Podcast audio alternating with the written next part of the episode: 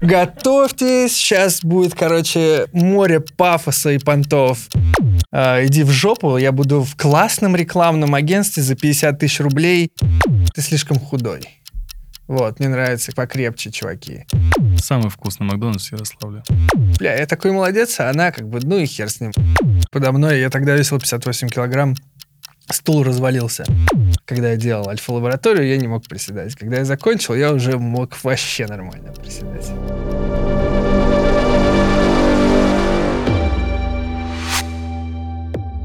Всем привет, это подкаст «Не о дизайне», где мы говорим с дизайнерами не о дизайне, но и о дизайне говорим тоже. И сегодня у нас в гостях э, Ваня Васильев. Вань, привет. Привет, привет. Мы разговаривали с э, Алексеем Чупиным, дизайн-директором ТС. И когда мы разговаривали про то, что его удивило больше всего в индустрии, он мне рассказал про Альфа-Лаб который Ого. был.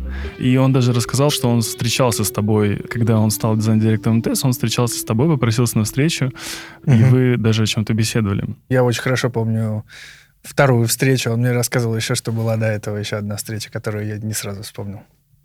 Лешу хорошо помню, да. Он большой молодец. Я знаешь, откуда тебя запомнил? Так. В 2016 году проходил design weekend, дизайн-выходные э, в Суздале. Так. И ты такой вышел без презентации. Ну, то есть какие-то были, по-моему, Tilda Publishing выступали, они там какие-то гифки показывали, там еще старые какие-то 90 Никита годы. Обухов показывал историю сайтов в скриншотах, да, да, которые он собирал. Да. Очень хорошо помню. Классная вот. была лекция. А вы еще, по-моему, были спонсорами, да, насколько я помню, дизайн выходных тех? Мы, да, профинансировали все мероприятие в тот раз. Мы не то чтобы спонсорами были, там ребята собирали денег на то, чтобы всех привести и попросили долю, ну, какую-то часть там хотя бы закрыть, а у меня получилось, ну, просто всю нужную сумму отправить Славе, и все. И ты такой выходишь и говоришь, в общем-то, я буду без презентации. Угу. Просто послушайте меня, что я скажу. И ты такой был, знаешь, такой самоуверенный. Я такой думаю, блин, что за тип такой вообще, такой наглый? Ты такой вышел с таким, знаешь, таким, эгей, я здесь, типа. Я такой думаю, офигеть. Потом я начал вникать вообще во всю эту движуху, я такой думаю, блин, прикольно, прикольно. И знаешь, я даже на тот э, момент, я такой думаю, блин, я бы тоже поработал там, типа, в Альфа-Лабе. Да, Альфа-Лаб это уникальное явление было и неповторимое, мне кажется. Бесспорно спорное, вот, ну классное, да. Там была очень великолепная команда, невероятное стечение обстоятельств. В последнее время стараюсь не очень об этом распространяться, потому что у меня жизнь много нового всего принесла, что тоже интересное. Но если хочешь про это, тоже можем повспоминать. Я очень хочу поговорить, потому что то, что есть в настоящем, люди отражают в своей ленте, там они рассказывают друзьям, знакомым и так далее. То есть настоящее и будущее, оно ну, чуть менее интересно, потому что все наше прошлое, оно уходит настолько глубоко в ленту Фейсбука, что а, мы даже не можем это пролистать. Вообще, то есть найти информацию, на самом деле, особенно на Фейсбуке, вот листать ленту, это ад просто. Давай не будем, наверное, далеко, прям сильно глубоко уходить, с чем ты занимался и почему ты пришел в Альфа-банк. Давай начнем с Альфа-банка прям сразу. Во-первых, ты пришел туда на позицию кого? Я пришел туда в маркетинг, потому что меня схантили из рекламного агентства, где я вообще веб-разработкой занимался, но, в общем, я пришел в маркетинг простым менеджером после руководящей позиции в агентстве, после того, как у меня свой бизнес был, я очень сильно устал от этого всего и подумал, что, ну, во-первых, я очень хотел работать э, в компании, чтобы менять продукт, потому что это был 11 по-моему, год или 12 Ну, если это был 12 то это был там типа март, январь, где-то вот там. Еще снег был. То есть это было до того, когда все пошли в компании внутри работать. И меня как раз именно желание менять продукт изнутри, после того, как я проработал 10 лет там в студиях, агентствах, очень сильно вштырил. Вот. И я пошел туда кем угодно, потому что меня очень впечатлила команда Альфа, которая тогда работала, которая вообще ребрендинг сделала, и то, что там был онлайн-банкинг. Я шел работать с онлайн-банкингом. Тогда еще я не знал слова финтех, но мне хотелось именно поработать вот с продуктом цифровым. Я в маркетинге отвечал за проникновение интернет-банка на пользователей, на аудиторию. Ну, то есть, грубо говоря, в России тогда и вообще в мире люди не доверяли интернету и ходили пешком в отделение. Это на чем потом Олег Тиньков рекламу строил, про то, что женщина родила в очереди в банкомат. Собственно, моя задача была привлекать пользователей в онлайн-банкинг. Первая самая. И как развивались события потом? Прекрасно развивались. Мы запустили рекламную кампанию с «Железным человеком», тогда выходил фильм совместную с Марвелом. Запустили новый онлайн-банк, который в Чехии разрабатывали тогда еще, до того, как перенесли все in-house. У нас было много прям всяких активностей, там рассылки мы тестировали. Сейчас, я думаю, половина моих бывших коллег икнула от хохота, потому что там много разных было приключений. Хорошо, да, там, я еще уже не помню цифры, но, по-моему, там около 20% прирост был за этот первый год. Это дофига. Я ездил по конференциям тогда, там в Бельгию гонял, где банкиры собирались. Для них, для всех это была чудовищная проблема. Некоторые банки просто сливали миллионы долларов на то, чтобы привлечь пользователей в онлайн. Очень тяжело было. В общем, кроме того, что вот эти все вещи происходили, Конечно, когда ты влияешь на конверсию, да, пришлось залезть прямо в продукт с тем, чтобы выпрямить путь. Грубо говоря, тебе, чтобы установить мобильное приложение и начать пользоваться мобильным приложением, надо было дойти в отделение, получить отдельный логин, пароль, ты не мог зарегистрироваться и стать клиентом, тогда невозможно было. Вот такие вещи надо было продвигать. Я, конечно, с ребятами, которые тогда еще лабы не были, начал сотрудничать. И тяжело это давалось поначалу, но потом меня позвали стать одним из первых. Первые 42 человека, которые сформировали альфа-лабораторию, я там был. Они собирались из айтишников, и единственный чувак из не IT, это был я. Ты пошел на позицию кого туда? Мой э, руководитель Володя Урбанский на тот момент, он э, знал про мое агентское прошлое и про мою страсть к дизайну, интерфейсам и прочее. И мы сформировали отдел дизайна банковских продуктов. Он именно так назывался. То есть это был продуктовый отдел, прям вообще полноценно, что я специально сфокусировался на этом. Для меня это важно было. Это был, по-моему, 13 или 14 год. И тогда, в общем-то, запустилась вся движуха. Ну, лаба запустилась, там сначала было 42 человека, потом мы переехали в новый офис, который долго там дизайнили. На Хабре есть очень классная статья, которую мне помог написать э, Максим Котин. Очень крутой писатель, который сейчас для Додо Пиццы делает великолепные вещи. Да, там прям история создания офиса, который был первым, по-моему, или одним из первых таких вот именно айтишных а офисов, по которому потом скопировали, даже, даже тех же дизайнеров э, интерьеров позвали там в другие банки, чтобы они сделали то же самое, что мы сделали. Да, и после этого вся движуха началась. У меня не сразу было много народу, но первым сотрудником, э, которого я нанял, после того, как я проанализировал, как сработает разработка на тот момент, как процессы были, чтобы дизайнеры в стол не рисовали, и чтобы обновлять продукт максимально быстро, я убедил э, Володю, ну, руководителя своего, что мне нужен фронтендер, что дизайн надо делать на фронте. И так у нас появился Антон Виноградов, который потом стал ну, как бы таким драйвером э, дизайн-системы первой версии, которую запустили. Он потом еще в Яндексе работал, сейчас... Ну, в общем, это про него можно узнать. Но он великолепным запускатором оказался. Это я прям не прогадал. Ну, в общем, дизайнер первый был вот разработчиком. Как так получилось? Вам выдали неограниченное количество ресурсов? Или, э, как, как это было? Или, или, или вы на энтузиазме просто вывозили все это? Слушай, ну, мне кто-то говорил, я не знаю, или на Фейсбуке прочитал, что в Альфе уже за 100 дизайнеров.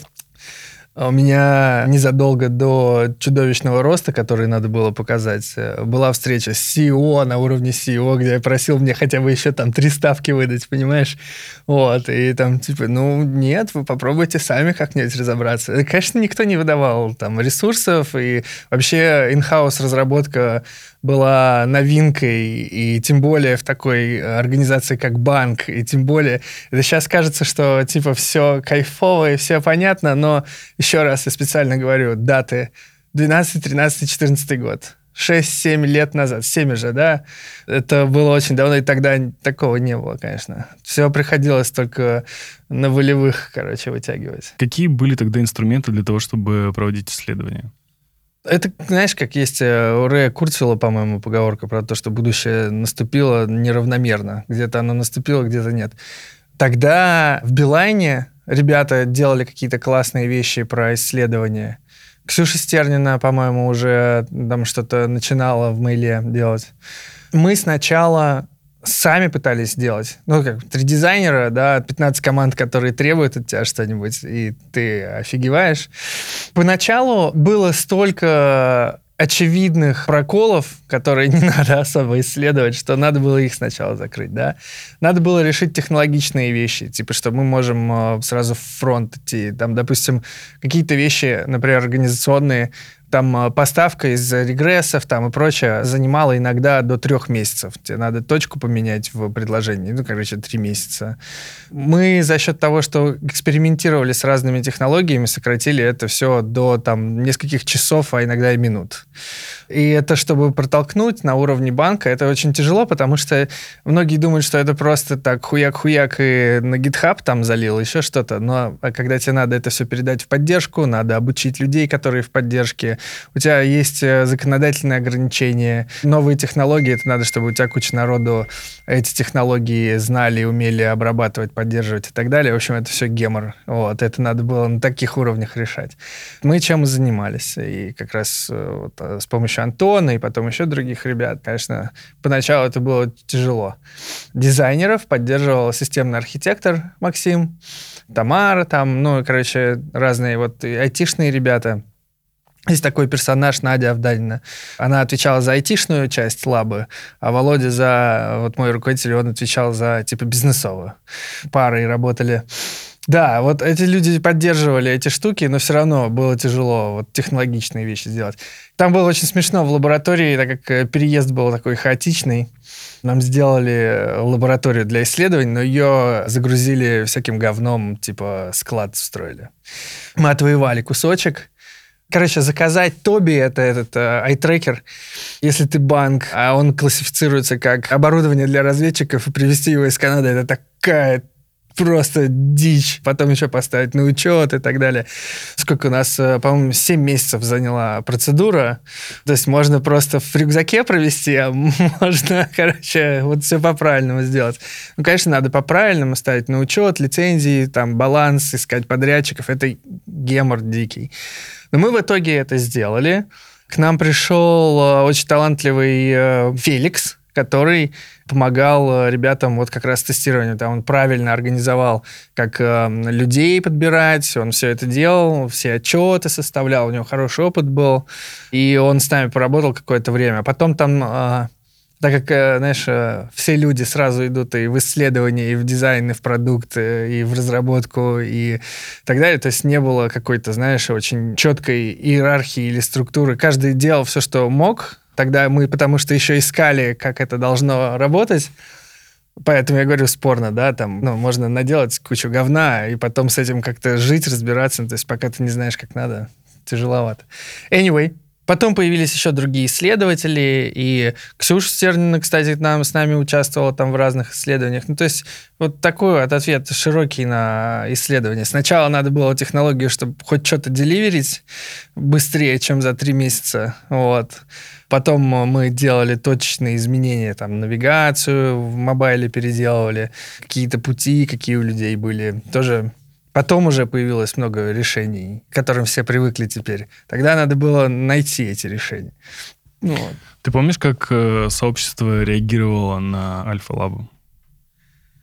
Задать вопрос человеку, допустим, про Пушкина, да, как реагировали люди на Пушкина, и тебе скажут, ну, когда он родился и срал в памперс, как бы одним образом, когда он был подростком, другим, да, вот Лаба, мои 6 лет работы в банке в разное время по-разному было. Сначала все говорили, когда я пытался хоть кого-нибудь нанять, э, иди в жопу, я буду в классном рекламном агентстве за 50 тысяч рублей в год упарываться и делать какие-нибудь креативы для канских львов, про которые вот я сейчас думаю, половина не вспомнит даже слушателей.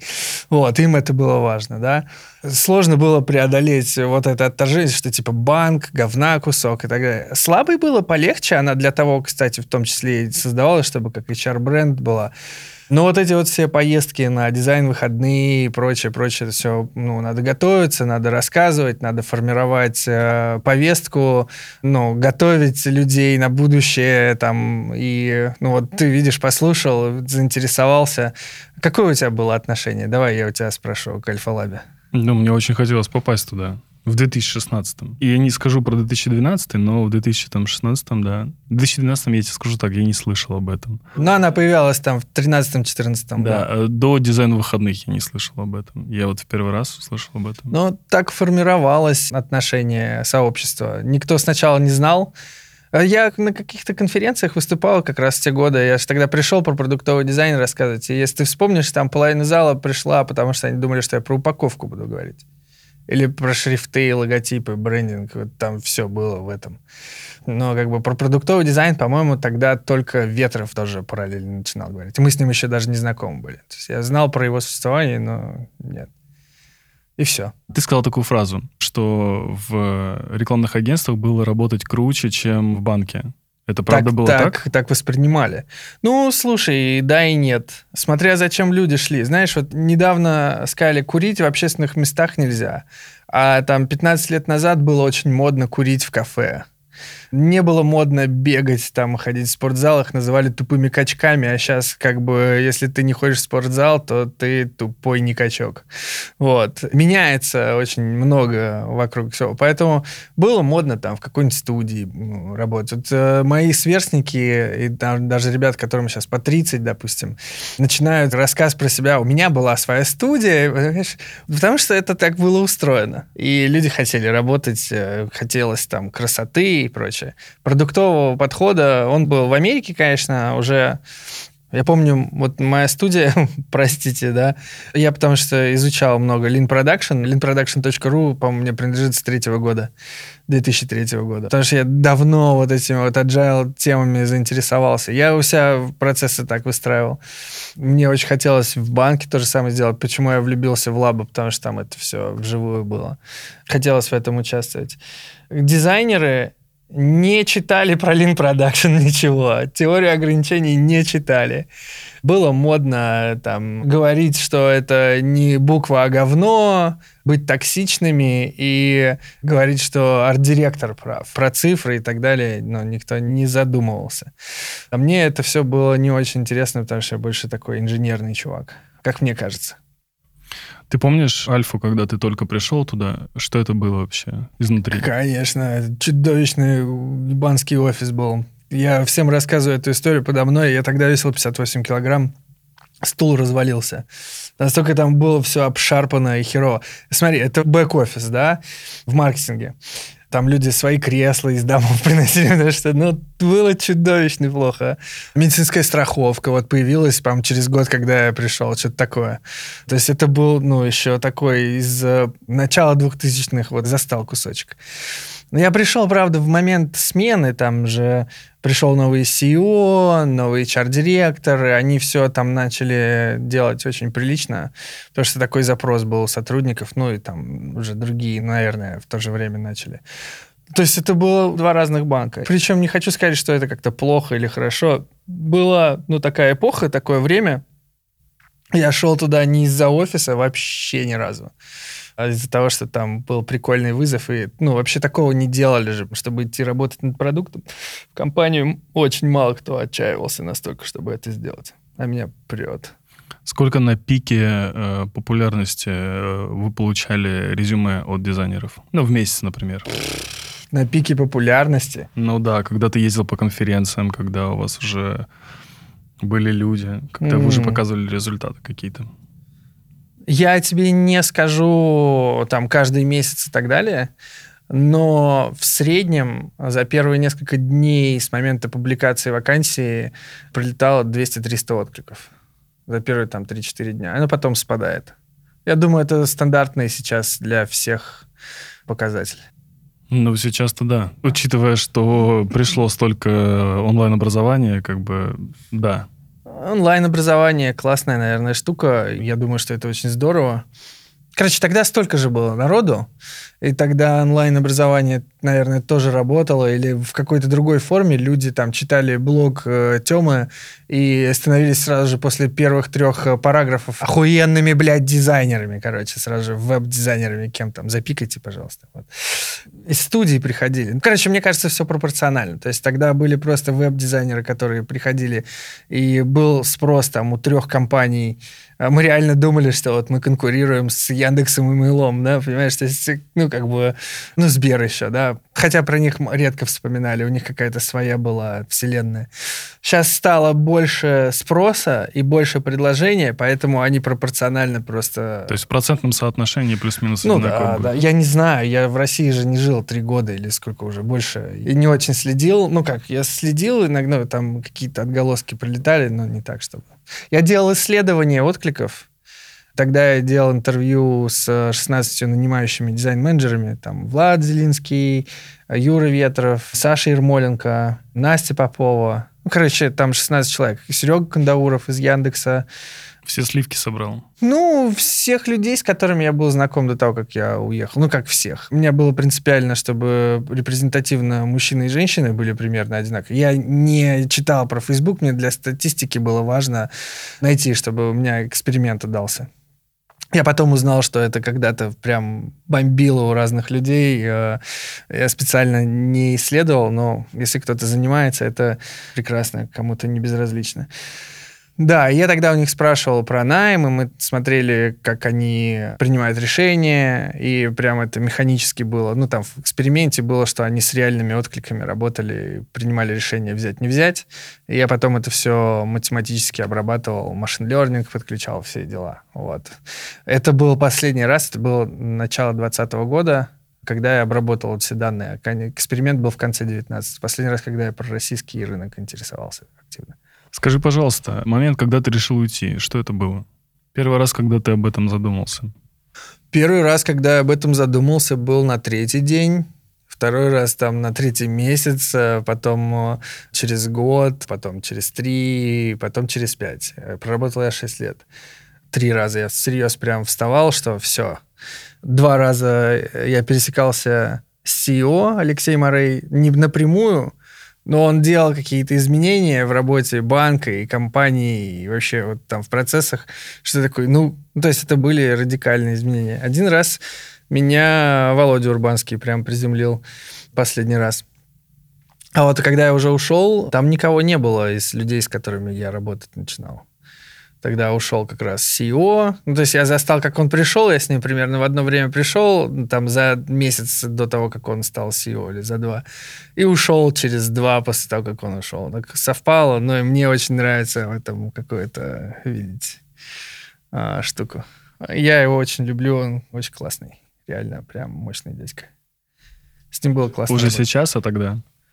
Тогда тоже, если я просто из-за того, что он делал, оставался. И Лаба — это дитя его, в том числе, воли. Он из розницы пришел, он сделал там в рознице карьеру. Банк же был сначала, а, если я правильно помню, не бейте меня, сначала это был корпоративный банк, который обслуживал интересы акционеров, ну, их бизнеса. И там а, розничные карточки там или счета, онлайн-банкинг был, ну, как бы приделан, сделан как маленький форк от корпоративного онлайн-банкинга. Потом все таки ну что, работает. И запустили вот uh, Soul Hollins, вот эту вот букву А красную, все это красиво, все стали знать про Альфа-банк.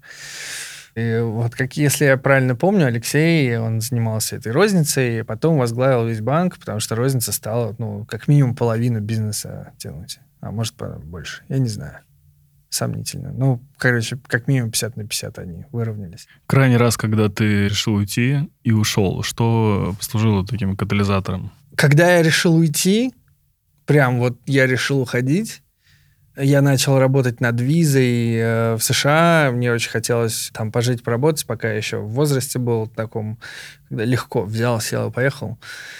Я не ушел потому что мне предложили стать дизайн-директором всего банка и работать уже с SEO. И я задержался еще на полгода, а потом, э, когда Алексей ушел, я уже не уходил, я просто взял билеты на самолет и улетел в Америку.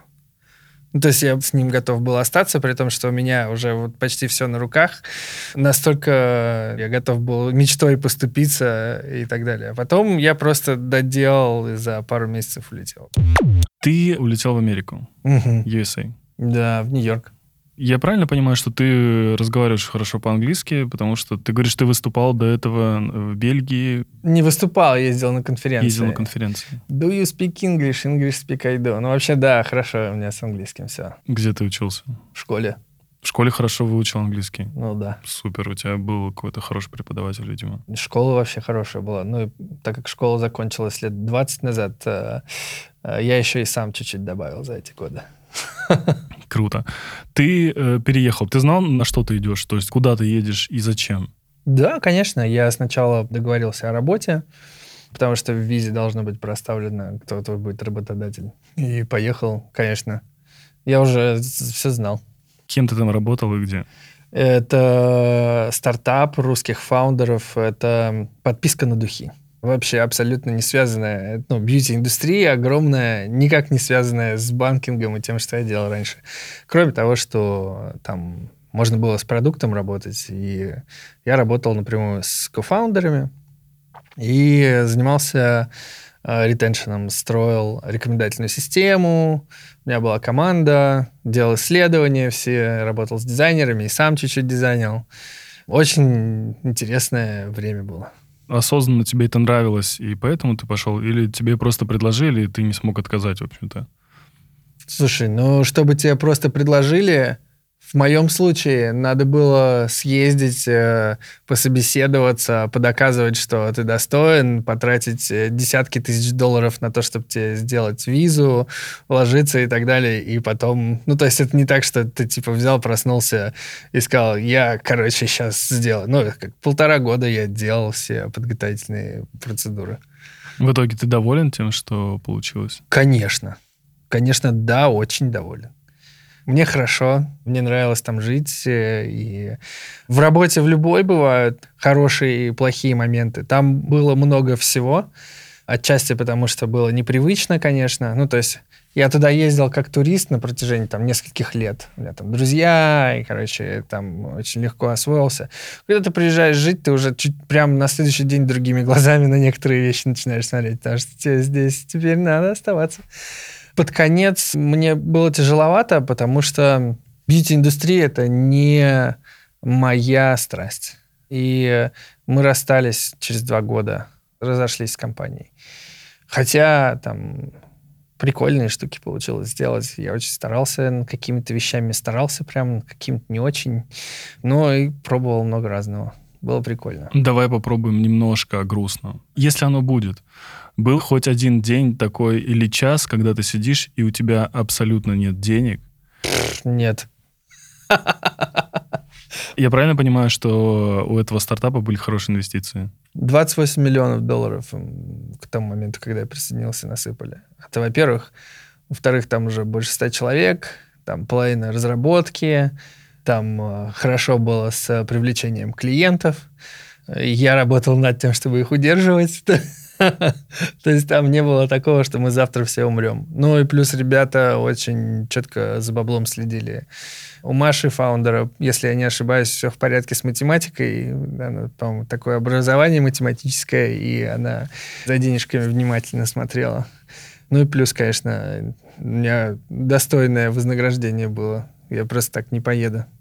А был ли хоть один день или хоть один час, когда ты э, ностальгировал и думал, что, блин, я хочу обратно, зачем я это сделал? Нет, ни разу. Ты вообще не ностальгируешь ни почему? В смысле, знаешь, ты задал такой вопрос, было ли такое, что ты, ну, как бы ностальгируешь, это одно, и была ли мысль о том, что я хочу вернуться, это другое. Вернуться нет, ну, то есть э, сгонять, потусить, да, а так, чтобы сказать, что вот именно такая мысль, что типа только вернуться, я об этом не думал. У меня очень интересная, насыщенная жизнь. И ты, конечно, предложил сегодня поговорить о прошлом, но у меня как раз э, мозги вывернуты в другую сторону. Я думаю, что будет завтра. Поэтому мне в прошлое не очень э, интересно ходить. Вспоминал ли я что-то хорошее? Конечно. Ты же про Facebook мой говоришь. Там э, один из интересных постов был, когда я уже там полгода или год жил в Америке. Я написал пост, называется «Ловушка корпорации», очень ржачный. Там были два героя, Вася и Наташа, по-моему, которым я предлагал ну, взять и сделать в корпорации все как надо, а не гундеть, короче. Смешной такой пост рефлексии. Его, по-моему, пошарили человек там 50 или я не помню. Ну, короче, он прям зашел. Вот, но это потому что такие были минутки рефлексии. Конечно, я думал о том, что прожил там и в Альфе, и в России, и, короче, все такое. Ну, так, чтобы... Вот первая часть, не? вторая вперед. Я, знаешь, почему так спросил? Почему эти два вопроса у меня склеились? Потому ага. что обычно ностальгия это все-таки что-то хорошее. Ну, типа, mm. вот ты вспоминаешь о чем-то хорошем Березку и, и положительном. Ну да, типа, ага. ты же не вспоминаешь там, вот как было хреново, знаешь, типа, и я об этом грущу. Ты обычно вспоминаешь о чем-то хорошем, и ты такой думаешь, блин, было классно, типа. Мне было классно, я об этом с удовольствием помню. И мы даже сейчас, видишь, как я живо вспоминаю по именам и по событиям, по годам, потому что я это проживал, мне очень нравилось. Давай тест небольшой. Mm. Часто задаю этот вопрос. Сколько у тебя пар джинс? Смотря где. Ну, давай в общем. Сейчас посчитаю. Вчера выбросил одни семь. Семь. Сколько ты носишь, только честно? Давай так, у меня четыре пары в Нью-Йорке, и я поэтому их сейчас не ношу. Три в Лондоне, нет, две в Лондоне, и вот одна на мне. Ну, то есть э, я приехал с двумя, но так как я там много ездил на Сапсане и летал на самолетах, последние два месяца у меня протерлось колено, я их выкинул. Понимаешь? У меня последняя пара, которая в России. Но я вернусь в Лондон, и меня там еще ждут меня. Все, что у тебя есть, ты носишь? В итоге? Если, ну, если... все, что сейчас есть в России, я ношу все джинсы, Знаешь, у меня есть такая есть. теория, гипотеза о том, что да. если ты собираешь, коллекционируешь, в общем-то, вот эти свои старые джинсы, знаешь, там, десятилетней давности, у некоторых они есть. Uh-huh, uh-huh. Если ты собираешь, то ты вот любишь рефлексировать. Это и... не так. В моем случае это не так. Я просто, когда приехал э, один из первых раз э, в Америку, я пошел в аутлет и купил, э, по 10 пар джинсов, которые вот мне до сих пор хорошо. И когда ты распределяешь их не просто до дыр, одну носил и потом следующую, они у тебя очень долго могут э, служить. Так как я в Лондон приехал, условно, там, год назад, думал, что я вернусь быстро в Нью-Йорк, но я решил остаться в Лондоне, поэтому у меня такой кульбит со шмотками. Поэтому вот эти прям сносились быстро. А так они бы еще, наверное, жили долго. Это просто оптимизация. Тебе не надо думать, какие штаны. Они чуть-чуть все отличаются там, но в целом одно и то же. Твой любимый цвет какой? У меня нет любимого цвета. Тогда цвет, который ты точно не будешь носить. Я не буду носить. Да. Такого нету тоже, мне кажется. Есть, э, которые я не буду покупать, а... Вот. Это большой барьер, понимаешь? Вот. Какой хитрый ответ. Да, ну вот, например, когда-то мне повезло, я нашел очень талантливого барбера, Марина. И она меня делала красивым несколько лет, пока я не уехал в Америку. И я потом очень долго страдал, потому что сложно найти барбера хорошего в Нью-Йорке. Она очень талантливая, она открыла свой салон, стала выпускать свою одежду, и к ней там ходят крутые всякие ребята и девчонки. И она мне подарила майку, на которой она розово-фиолетовая, майка серая, и на нее там что-то поливают такое, и она там, ну, обнаженная, и там надпись огромная. Я бы такую никогда не купил, но я с большой гордостью ее носил, понимаешь? Поэтому неизвестно. Или еще, например, я был на концерте Foo Fighters, в Нью-Йорке, Мэдисон Сквер Гарден, там вот там Дэйв Гролл выбегает, орет. И та футболка, которая мне нравилась, в моем размере уже не было. Я купил ту, которая мне не нравилась, я ее ношу. Понимаешь, такого цвета, который мне не нравится. Но я ее ношу, да.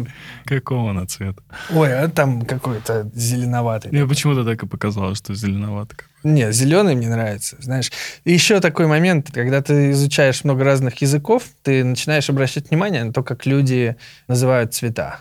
У некоторых народов нету, например, обозначения слова «синий». А вот у кого-то есть синий, но нету «голубой». Вот, например, в английском. Как ты скажешь э, «голубой» по-английски? Light blue, да. Типа светло-синий. Вот. И когда у тебя так работает мозг, ты какие-то цвета видишь, а какие-то нет. Потому что у тебя нету связки с названием, и ты об этом не думаешь. И даже никогда не скажешь. Поэтому У меня нету любимого цвета и нелюбимого тоже. Ты прожил два года в Нью-Йорке, и ты ни разу не прилетал в Россию? Или прилетал? Я прилетал, но ненадолго. Тебя сюда не тянет? Ну как, что такое тянет? Ты поясни, что это значит. Ну ты хочешь сюда возвращаться? Ну, конечно, иногда, так же, как вот я хочу на Кипр возвращаться, когда я там отдыхал, или там в Норвегию, или вот в Нью-Йорк тоже хочу возвращаться. Ну, как, мне нравится перемещаться, мне нравятся места, где я бывал, мне нравится туда возвращаться. Ты другое, наверное, имеешь в виду, но я так отвечу. У меня нету желания именно вот в Россию только возвращаться. Знаешь, потому что, во-первых, в Нью-Йорк, пока я там жил, приехали почти все мои друзья, знакомые, кто-то у меня там оставался, кто-то кому там компанию открывал, кому-то вот то все. И раз в неделю или два раза в неделю ты встречаешься с дружбанами и подружками, которые приехали по делам своим в Нью-Йорк. Как бы отрыва не чувствуется. А в Лондоне там вообще русская тусовка, по-моему, огромная. Тупой вопрос, хочешь задам? Давай. Где вкуснее Макдональдсе? В Нью-Йорке, в Москве или в Лондоне? В Лондоне я не бывал в Макдональдсе. В Нью-Йорке я в Макдональдсе не бывал, но где-то в глубинке американской заходил. Где-то в пустыне вообще. Первым проектом, там, 2000 год, 2001, я поехал продавать программное обеспечение в Ярославль. Я был такой голодный, я там увидел Макдональдс, и он был самый вкусный в Ярославле, короче, в 2001 году. Самый вкусный Макдональдс в моей жизни. Ну, это и зафиксируем, в общем-то. Самый вкусный Макдональдс в Ярославле. Который, да, мне попадался. После Нью-Йорка ты, в общем-то, расторг все отношения с этим стартапом и уехал в Лондон, правильно? Ну, почти, да. Зачем ты поехал в Лондон? Полетел? По личным делам. И решил там остаться? Да. У тебя сейчас какой-то свой проект? Да, слушай, конечно, это очень классный проект. Я в феврале прекратил все консалтинги, все-все-все-все-все, отовсюду ушел. Сейчас буду, короче, хвастаться. Разъебывать просто. Готовьтесь, сейчас будет, короче, море пафоса и понтов. Да, и я так даже далее. сяду поудобнее. Короче, 2 февраля я решил, что я сфокусируюсь полностью на своем проекте. Что за проект? Я к этому моменту провел около 400 собеседований с дизайнерами. Я исследовал все про найм. Вот у меня было исследование с нанимающими дизайн-менеджерами. Я проинтервьюировал рекрутеров Фейсбука и Гугла и Microsoft, поговорил с кучей менеджеров, посмотрел кучу всего, как ребята готовятся к собеседованиям в FANG. Facebook, Amazon, Apple, Netflix, Google. F-A-A-N-G. Я сам дошел до финалов в Фейсбуке и Гугле, хотя не был дизайнером много лет, но я, короче, до финалов дошел. Это все подготовительное, вот, это все до февраля. Я консультировал несколько компаний э, по тому, как устроить процессы найма, потому что они там, эти тестовые задания и прочее. Ну, короче, у меня со всех сторон я все посмотрел. И у меня еще был момент, когда мне звонили ребята с карьерными вопросами. Я просто каждый день с кем-то новым общался. Бесплатно. Но надо было пройти тест. Они отвечали на вопрос, какая у них карьерная цель, какие они три шага сделали для этого, и надо было рассказать о себе. Я там пропустил через себя 80 человек, с кем я общался, какие у них вопросы и так далее. Потом я понял, что это CastDev был, Customer Development. И я сделал сервис, в котором ребята тренируются проходить собеседование как раз в Фэнк по тем процедурам, которые в Америке приняты. Первый заход был, там был прототип, почти без интерфейса и так далее. Там первые 10 продаж я сделал, я понял, что есть потребность в этом. Я собрал первые деньги, провел там обучение, проверил механики и невероятно крутые отзывы получил от ребят. У них мозги прямо заскрипели, они откалибровали свое ожидание относительно того, что в мире принято. Ребята приходили из Яндекса, Сбера, из Газпрома, потом еще другие были компании, вот эти все были, но там было несколько наборов. То есть это прям очень хорошенькие все ребята были, вот, у которых этот запрос был сформулирован. И у них тоже закипели мозги, они по-другому начали работать, откалибровались. И я после этого сам написал бэкэнд и фронтенд, весь курс, Сделал второй запуск. Во втором запуске я уже научился по тому, что собрал обратную связь от первого батча, который три недели они проходили. Прям наблюдал за всем, как у них происходит все, какие вопросы, какие проблемы. Я написал инструкцию, все как готовиться, как выбирать проекты для презентации, что вообще абсолютно нетривиальная штука. Сделал прям подробный кейс, как надо их описывать, на какие вопросы отвечать, что прям супер хардкорная сложная вещь оказывается для многих ребят. А потом я подключил по API, значит, сервис конференций, написал алгоритм, как распределять э, ребят, чтобы они не повторялись никогда, все это автоматизировал, увеличил цены в три раза и собрал второй набор. Там еще круче были приключения, потому что там у пары человек личные обстоятельства, кто-то там ковидом заболел, еще что-то. Мне приходилось там подкручивать механизм прям на ходу, знаешь, как менять колесо в машине, пока она едет. Вот. Но там тоже очень классные отзывы были у ребят, э, и я сейчас вот эти вот все прототипы привожу в порядок, буду это в продукт превращать. Такого нету на российском рынке точно на западном рынке есть такие сервисы для продукт-менеджеров и очень много для разработчиков. Потому что разработчики для разработчиков напишут софт, а дизайнеры нет. В общем, я очень сильно круто прокачал Python для бэкэнда, и до этого Python использовал только для того, чтобы машин learning, там, data science, статистику поработать и так далее. Тут я прямо web-backend прокачал, и на JavaScript я там фронта написал. Сейчас буду делать картинки, там, оформлять по чуть-чуть. В общем, так. Это жестко было. За сколько месяцев это произошло? Со 2 февраля по... Ну, по июнь. Почему ты запомнил эту дату 2 февраля? А это был какой-то рабочий день, то ли понедельник, то ли еще что-то. И я всем людям, с которыми я работал, написал, что я больше не буду работать. То есть ты, по сути, за 4 месяца написал хороший MVP?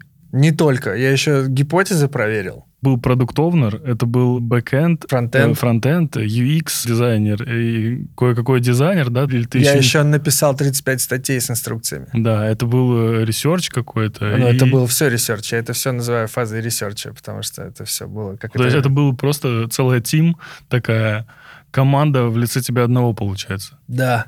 Ну, только респект вообще. Спасибо. Только респект. Я не ожидал сам, потому что я не очень хорошо знал JavaScript. Ну, короче, нормально. Слушай, ну, конечно, можно сказать, что я один но, например, вот э, когда ты один, но у тебя есть возможность написать тому же Антону Винограду, с которым мы работали в Альфе, там вот первый мой сотрудник в Альфе, а, и он, э, ну, ответит, или даже пока он не ответил, но ты уже сформулировал проблему. Ну, в общем, если кому обратиться, чтобы не торчать, э, это будет прикольно. Или там, например, я когда-то пошел на курсы по питону, и там парень, который курировал нашу группу, когда я еще ничего не знал, я с ним потом просто продолжал общаться, и он мне тоже какие-то вещи подсказывал. Короче, никто никогда все равно супер один не делает. Плюс еще все эти люди, которые, во-первых, согласились, у меня еще ничего не было, они согласились заплатить деньги, когда еще не было продукта. Ну, знаешь, как это? Чтобы проверить, есть ли потребность и боль, у тебя люди должны настолько этого хотеть, что они готовы заплатить.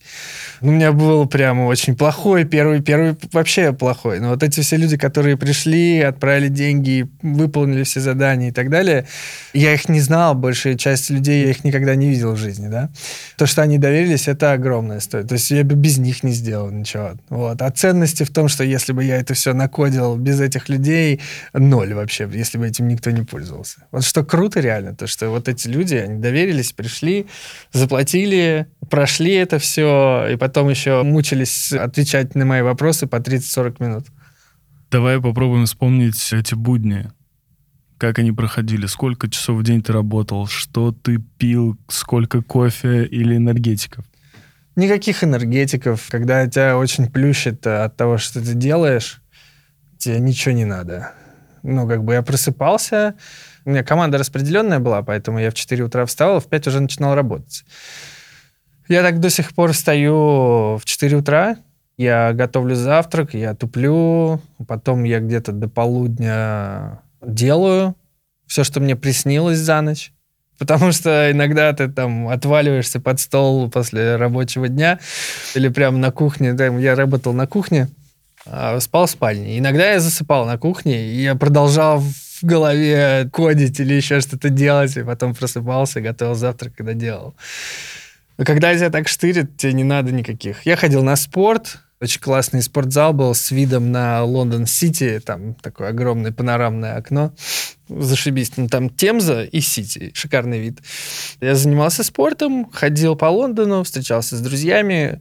Знаешь, мне кажется, самый классный эффект, который я словил, это то, что у меня зум-звонки были только с ребятами, которые проходили курс, когда у них что-то ломалось или когда я просил у них обратную связь по какому-то вопросу. Все остальные просто вообще нахер воткнут. Никаких зум-звонков, которые, знаешь, у людей там с утра и до вечера, и потом страдают, что ничего не сделали. Вот у меня наоборот было. Это невероятно круто было. Тебе пришлось от чего-то отказаться в этот момент? От зарплат всех. Тяжело было? Слушай, до сих пор тяжело. Ну как? Я взрослый, я чуть-чуть подсобрал, и меня поддерживал один человек какое-то время, и было норм. Ты уже придумал хотя бы рабочее название этому проекту? Нет. Знаешь, самая жопа — это когда есть название и домен, но нету проекта. А у меня наоборот.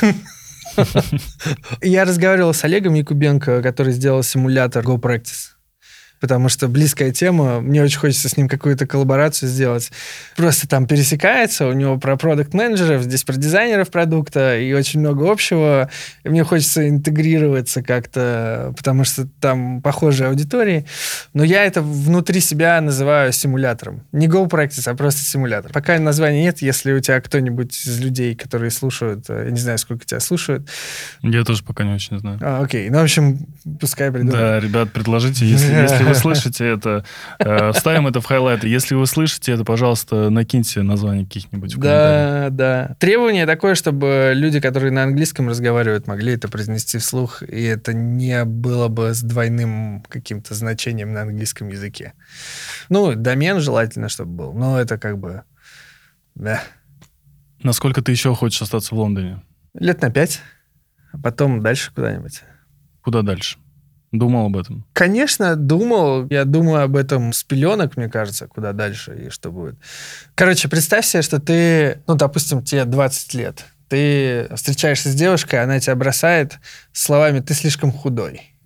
Вот, мне нравится покрепче, чуваки ну, ты можешь там цветами ее завалить и так далее. Ну, короче, нету желания. Ты там идешь в качалку, начинаешь качаться, на тебя начинают смотреть другие девочки, и ты уже э, в процессе этого путешествия изменился, и потом смотришь на ту, которая тебе отказала, и такой, бля, я такой молодец, а она как бы, ну и хер с ним. И ты в процессе вот этого путешествия трансформируешься. И ты к концу путешествия приходишь человеком с другой точкой зрения и с другими желаниями и так далее.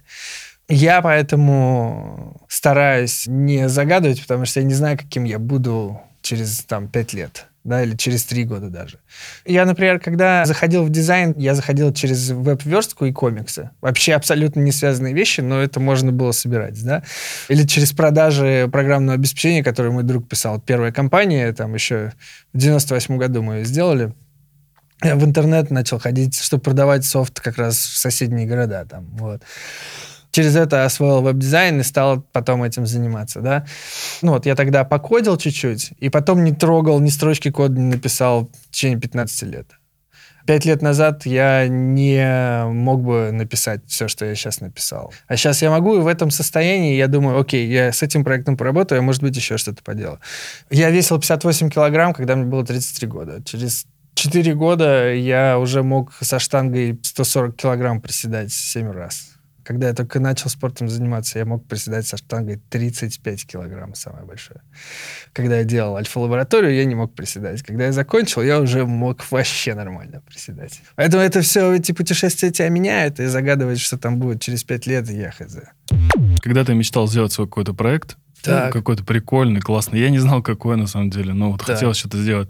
Я такой думал, если бы у меня была возможность куда-то уехать для того, чтобы разрабатывать свой проект, у меня была такая картинка прикольная, где, не знаю, какая-нибудь Исландия или еще что-то, то есть такой лук, знаешь... Э, Красивая. Красивый. И там один домик такой, знаешь, стоит просто один. Угу, угу. И больше никого и ничего нет. У меня было в молодости такая штука, я очень хотел... Ну, у меня как-то подруга моей подруги Просила, Ваня, что То ты... есть вот- тебе она никто?